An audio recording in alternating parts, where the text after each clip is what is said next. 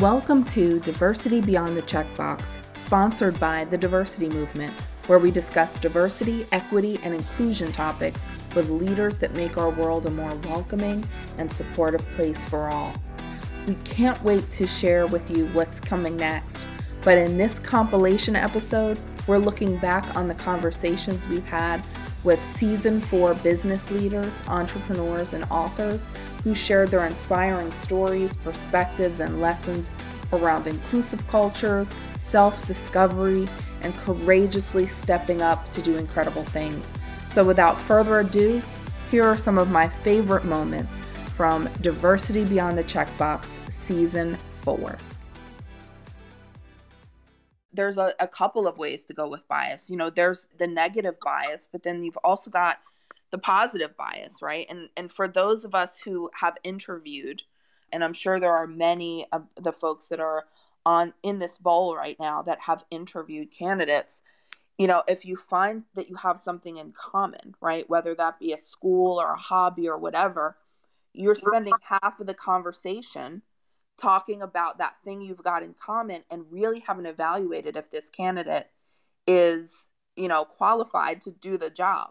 So there's there's bias that can go um, either way but anything else that we want to talk about with regard to recruiting bias? And then i also want to get into some strategies that both of you recommend to mitigate that bias all the way from job description to onboarding. So I'm interested in your thoughts there. Take off your zip code, take off your address. There's no need for anyone to have their resume with their address on it at this point. There should be no zip codes. There should be your phone number and your email.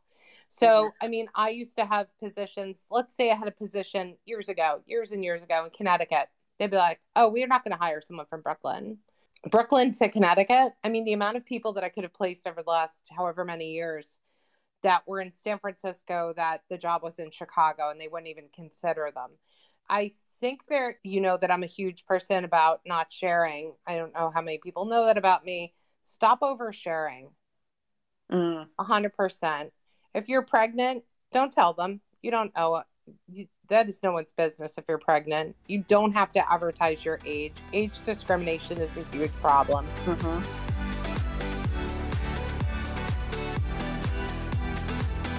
And it's so interesting how you have to learn to lead in a different way, to message in a different way, to inspire in a different way than, you know, the Gen Xers like myself um, it's it's totally different and you've got to learn and adapt and and grow with these these younger generations because the, the way they think about things what they prioritize how they want to align their values their personal values with where they work how they shop it's it's different. And um, you know i think that organizations now are are moving in that direction and understanding that that's that's what's happening in our society um, but love that you're on the cutting edge of that uh, with with the number of uh, millennials and, and Gen Zers you have at your organization. That's fantastic. Well, one of the things that you know I would say to your point, a number of years ago, it might have sounded really soft and squishy, but we instituted the concept of feeling free to be yourself at work, mm.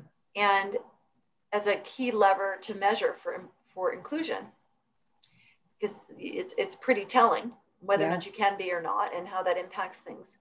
Absolutely. And to our Xers and boomers that we work with, you know, at first when that idea came about, by the way, thank goodness they said yes when, when we posed it. But and, and and then the business benefits of that have been tremendous.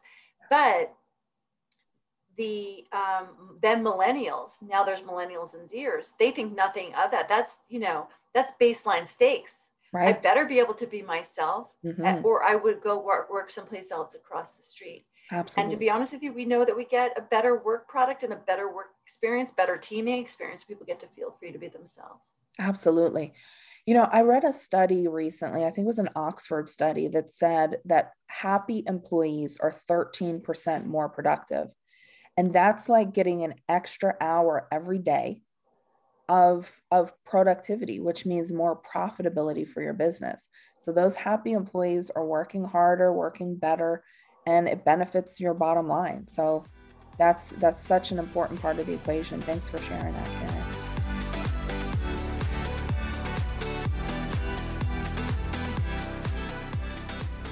It's too easy just in general to choose that employee or that you know colleague from your network to mm-hmm. um, you know run your part of your business or or promote from you know your group of, of friends or, or your internal network and the same if you think about vendors and suppliers mm-hmm. um, businesses that you support you know how do we begin to be more intentional about how we're thinking about that and and how do we elevate these designers of color and di- just diverse designers in general within the space because um, you know i think it's 2% that uh, are designers of color. Is that right?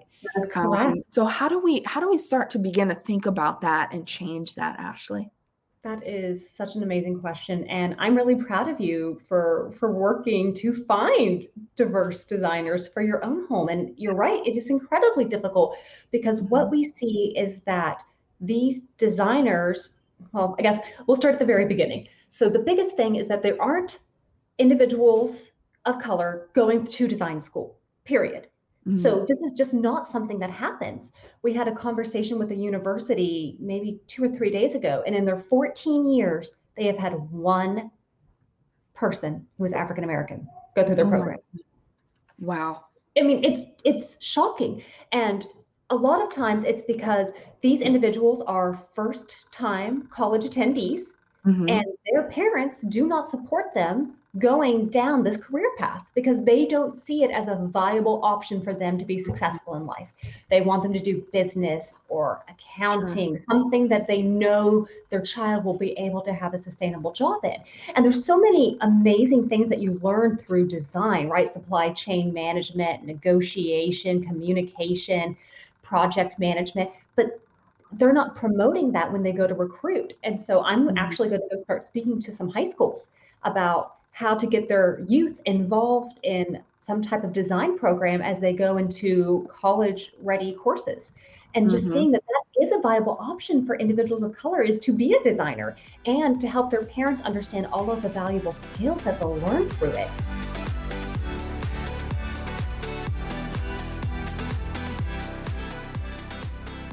supposedly they're they're going to relook at this but mm-hmm. it's it's too late for this olympics mm-hmm. and there is a longer term impact because when you look at the statistics, blacks from age 5 to 24 are exponentially more in danger of drowning mm-hmm. than uh, their peer groups. That's right. Well, less than half of black children, Bob, can swim. You're a cultural historian, so let's dig into this a little bit. You know, it's going back to the exclusion of black people in, you know, allowed in the swimming pools. Yeah. In, in right? fact, even, you know, well past when Jim Crow shouldn't have been taking place. I mean, because you and I both know we've been in the North enough to mm-hmm. know right. there are towns that might have well have been in, you know, Jim Crow, Alabama that are in yeah. the North. Blacks in the 1900s into the in in probably into the 60s were were barred from from swimming, mm-hmm. public swimming pools. So not only is it that children today don't get swim education, mm-hmm. but they're never taught because their parents don't know how to that's swim. That's exactly right. That's exactly right. Because that's how we learn, right? Our parents teach us how to swim. Yep. But if your parents don't know how to swim because their parents didn't know how to swim because their parents weren't allowed in the pools, mm-hmm. That's why we have that issue. And and this is just an example of how systemic inequities affect people generation by generation. Yeah. Uh, I looked at a USA swimming statistic, and the latest statistics were from 2019. Only 1.4% of year round swimmers, so that would be mainly competitive swimmers, yeah. were black, and only 3.5% Hispanic. And it was primarily lack of access to a pool. Mm-hmm you know, so when black kids are dying or teenagers are dying in drowning incidences, it's usually in places where there aren't lifeguards. Mm-hmm. So in some areas, there aren't lifeguards in the public pools, even in hotels. This is happening. That's right. Yeah. And so black kids want to jump in the water too. Sure. I mean, you're you're basically you're holding their head under the water if you don't create a system in which that education is universal, Absolutely. or at least much more widespread than it is now.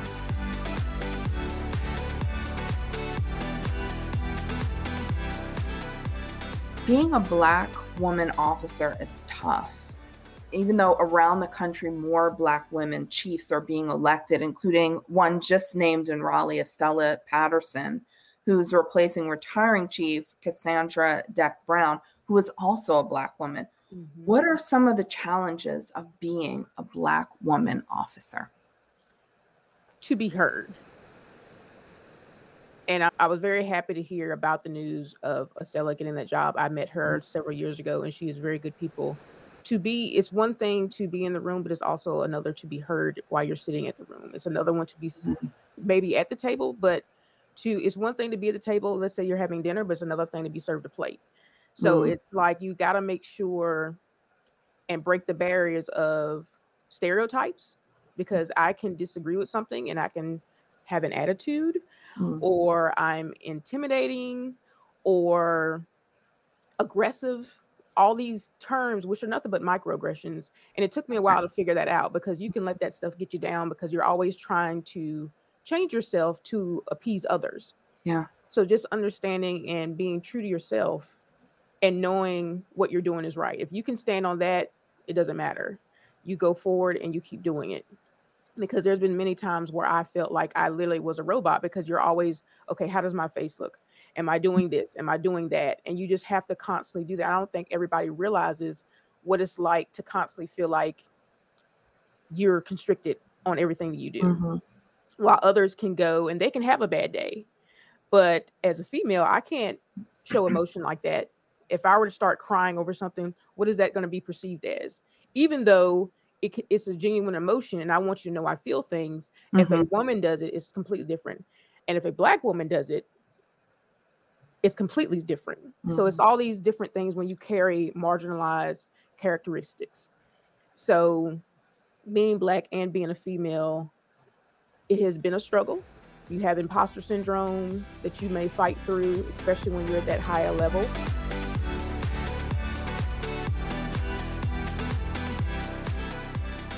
companies uh, and business in general have been working on um, diversity, on DE&I for the better part of 30 years. And I remember, you know, when I started my career uh, in a very large company, uh, it didn't take long for me to ask, you know, why aren't there more people who look like me? And the question I, I would get, the I mean, the answer I would get is, well, it's a pipeline issue, right? And so now it's 30 plus years later, and I think to myself, how can it still be a pipeline issue? Haven't those people grown up? Mm-hmm. So yeah, you know, so so what that says to me is that we can't just look at diversity, equity, and inclusion. I think we have to take a step to the left to say mm-hmm. what is feeding that issue. And that's really why I focus on equity and justice in my work with APCO Worldwide, because companies need to look at their systems and their structures. Yes. And what is in the way of keeping people, and particularly people of color, people who are underrepresented, you know, what is keeping us from ascending to the top levels of the organization? And so uh, we have all heard about the business case for diversity, which I think is great, but it doesn't matter if it doesn't work. And also, when you think about equity and justice, that also means that all of your ideas are valued. You're valued. You're not just included, but you belong. Right. Yes. So, equity and justice is about creating equity and justice for everybody, right? Not just one set of people or one group of people because you know people often will say you know we have to correct the system and mm-hmm. and i like to remind people the system works exactly as it was intended to benefit one group of people and to disadvantage another group so it's not about just looking at that system it's about dismantling that system and creating a new one that is built on equity and justice. And I think in your company, if you can center your company and your company culture on equity and justice, you'll be the winners in the war for talent, in the war for customers, and in the war for reputation.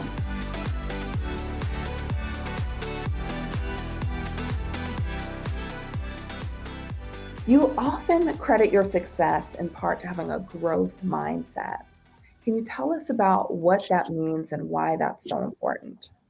Absolutely. Yeah, I think about a growth mindset, and that's the idea for me of being coachable, being hungry, and recognizing that you can always learn something from somebody else, and you can always learn something from every single situation. And I think if you come to situations and come to conversations and come to relationships with a growth mindset, that's actually a very inclusive approach, mm-hmm. kind of an others first mindset. Mm-hmm. What can you learn? What can you take away? How can you improve not only yourself, but improve the relationship, improve the outcomes? I think it's incredibly valuable. And, and I look for that when I am looking for prospective talent for the PGA of America team. Individuals who have a growth mindset versus a, a fixed mindset. And Sandy, that that's so great. Tell us how do you know when someone has a growth mindset? What are you looking for in those interviews? Well, one example, and I was reflecting upon this yesterday, we have 10 summer interns at the PGA of America. Mm-hmm. And one in particular, Taylor Green, I, I was telling her yesterday that I think one of her greatest attributes is her growth mindset. And she posed kind of that same question well you know why did you say that? Or kind of how did you know that about me? And it's because she regularly asks questions. And they're not transactional questions or she's just going through the motions or trying to put the spotlight on herself. They're really thoughtful reflective questions on whatever the subject matter is and maybe why we're doing something or how we might want to approach something something differently so that's a key thing that I look for, Jackie, is somebody who is truly inquisitive, reflective, and wants to deeply understand the why behind something.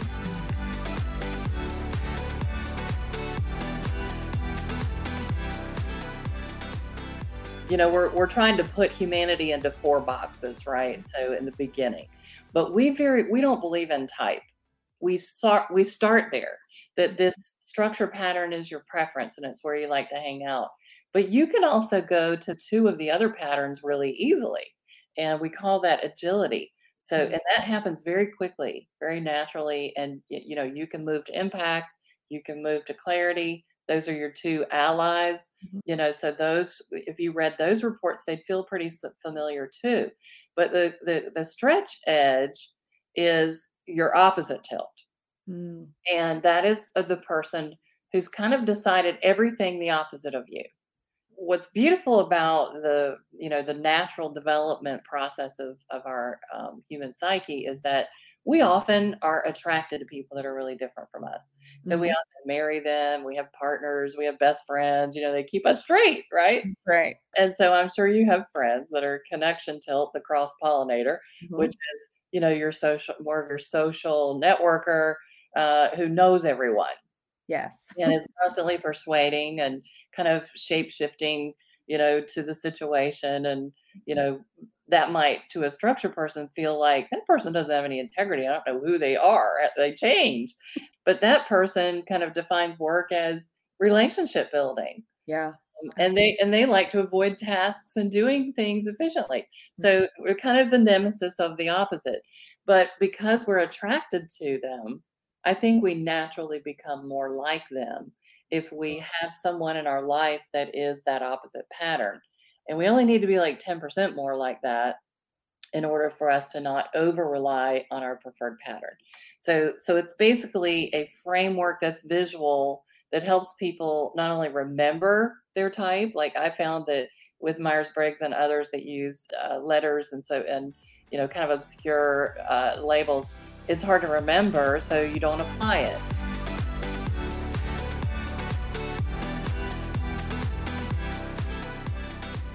We just, as humans, we don't like change. We don't like different. And it starts out very, very early. this is a huge generalization because there's always going to be people who just like very adventurous, the bleeding edge early adopter people. Yeah. And then the people who are just like, I like my typewriter. I don't ever want to change. Mm-hmm. But it really depends on how close the change will impact us or how closely we perceive it is. So going back to your, oh, we've got a new system implementation that's coming out. It's the historical basis for that. So how many times have they rolled something out and it just failed spectacularly? And how many times have they rolled something out and then it ended up being something completely different?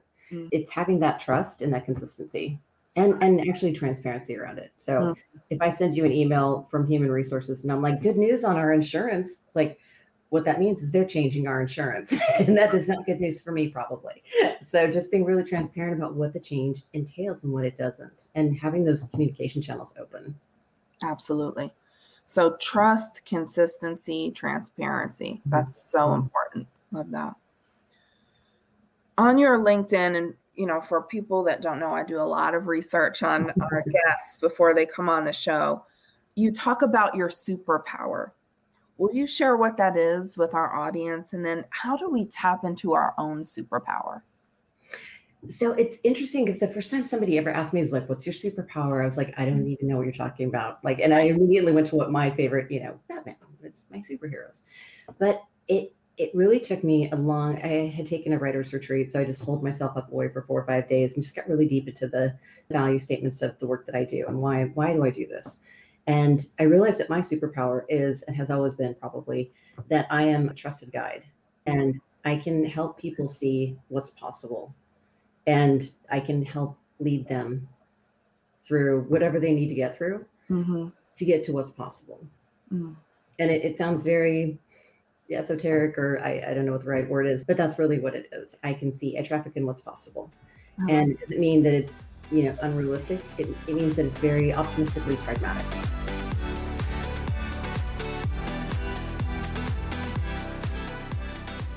so often, you know, our natural instinct is to protect ourselves, right? Especially in the workplace. Yeah. And we we shrink back, but really if we're thinking about not only ourselves, Yes. but those that we're representing, those that we're they're, we're fighting for, you know, this next generation, Absolutely. it's right. important that we step up and and make these these statements and draw these lines. I I love that. If we can, if we can do it, we have to. Absolutely. Um, yeah, that's absolutely the case. There's a lot of people that reach out to me and say things like, Thank you for being yourself. Thank you for doing this because I wouldn't know how to do it if I were, you know, if I had to do it. And it's like, well, I lived this life. I came up this way. I did like so many years of therapy to make myself this. So if mm. this helps you, awesome. I'm really excited for that. So, I mean, this is just me becoming who I've always been, I guess. I love it.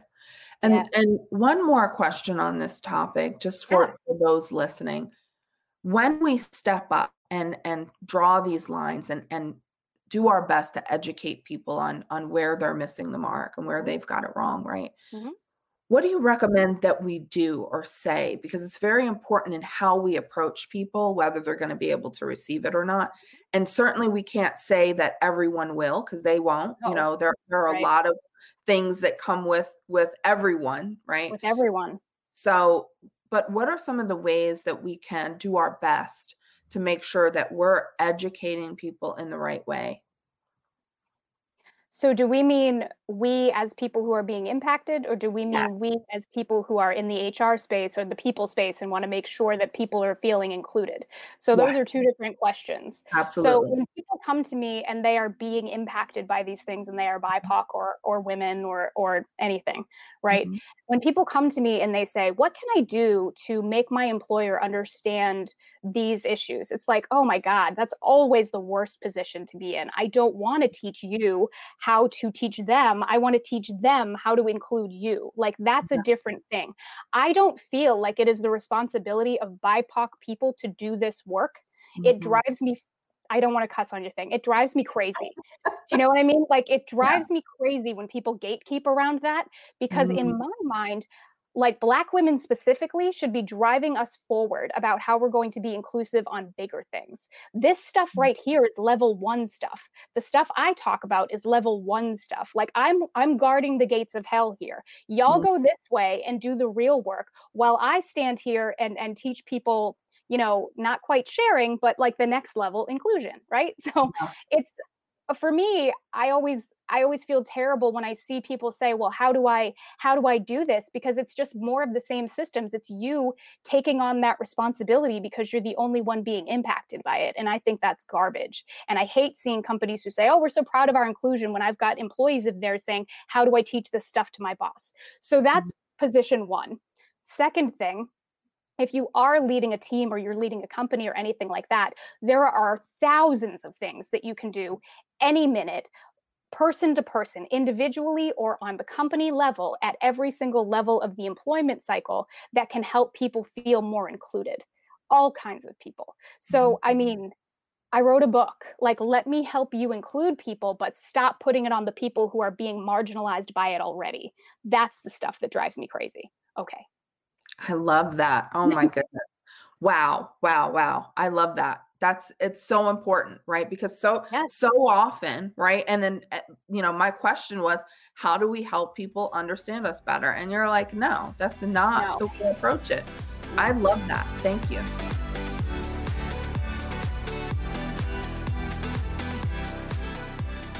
I also have on the other side, you know, a number of people in the VC space, which is, you know, primarily run by white men. Mm-hmm. And but I'll, you know, even a lot of our local VCs, I'll meet with them, and they would like to have, you know, a stronger pipeline of diverse entrepreneurs, and they're there. But it's like, okay, so how do we one get those connected? Yes. And it takes intentionality, it takes time, it takes investment in relationship building. So I think that's how do you form relationships between the ecosystems and the VCs?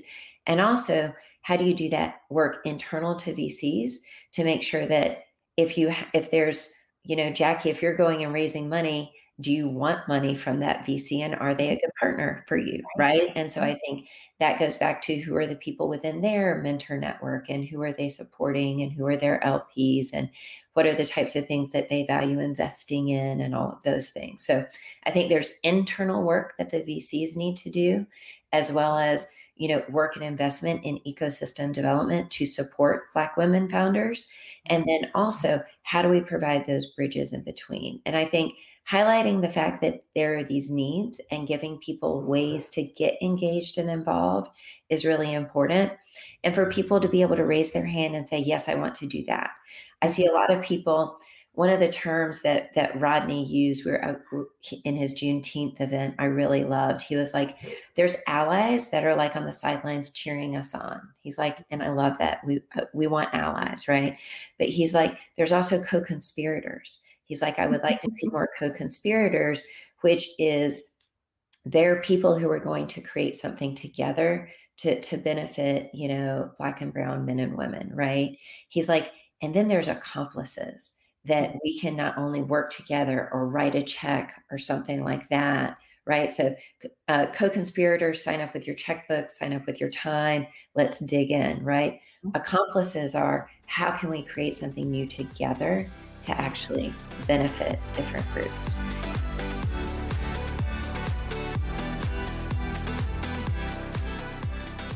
You were the first out transgender bride to be to appear on the show Say Yes to the Dress Atlanta. How was that experience for you? It was such a great experience. It was a dream come true. So I didn't reach out to them. They originally reached out to me, mm-hmm. and I had the opportunity to actually go on either of the franchises. I could have gone to Kleinfeld in New York, or I could have gone to Meadows by Lori, which I ultimately chose. Mm-hmm. It was such a, a dream come true. It was actually overwhelming because there were so many choices. Obviously, folks that saw the show know that I ultimately did not pick one of the dresses that was there. I had a, a dress custom made for me, which was such a, a life moment to have my my wedding dress, my wedding gown, to have it custom made, a, a couture piece for my my Cinderella wedding. It was absolutely humble. And one of the things that I loved about filming it is Lori and Monte, the, the host of the show, right. they were so in tune to the sensitivity of the moment. There mm-hmm. was there was nothing different about my experience because I was a trans woman. Wow. I was a trans woman shopping for her wedding dress. It was a life moment. And, and for me, it was about finding the best dress that fit me. And that's the thing that I loved about it, that there was nothing extra or anything different about that appointment. And it was absolutely affirmational. And, and I'm so glad that I did it. That's why Miles and I went on the show, you know, mm-hmm. to show that trans love is a, a possibility. As you've heard, we've had some amazing guests join us for some very important conversations, and I'm so excited for you to hear what's in store for season 5. And if you haven't already, be sure to rate, review, and subscribe to Diversity Beyond the Checkbox so you'll be notified when we come back. Until then, be sure to visit thediversitymovement.com for more podcasts, articles, and educational content. This episode was edited and produced by Earfluence. I'm Jackie Ferguson, and I'll talk with you next time on Diversity Beyond the Checkbox.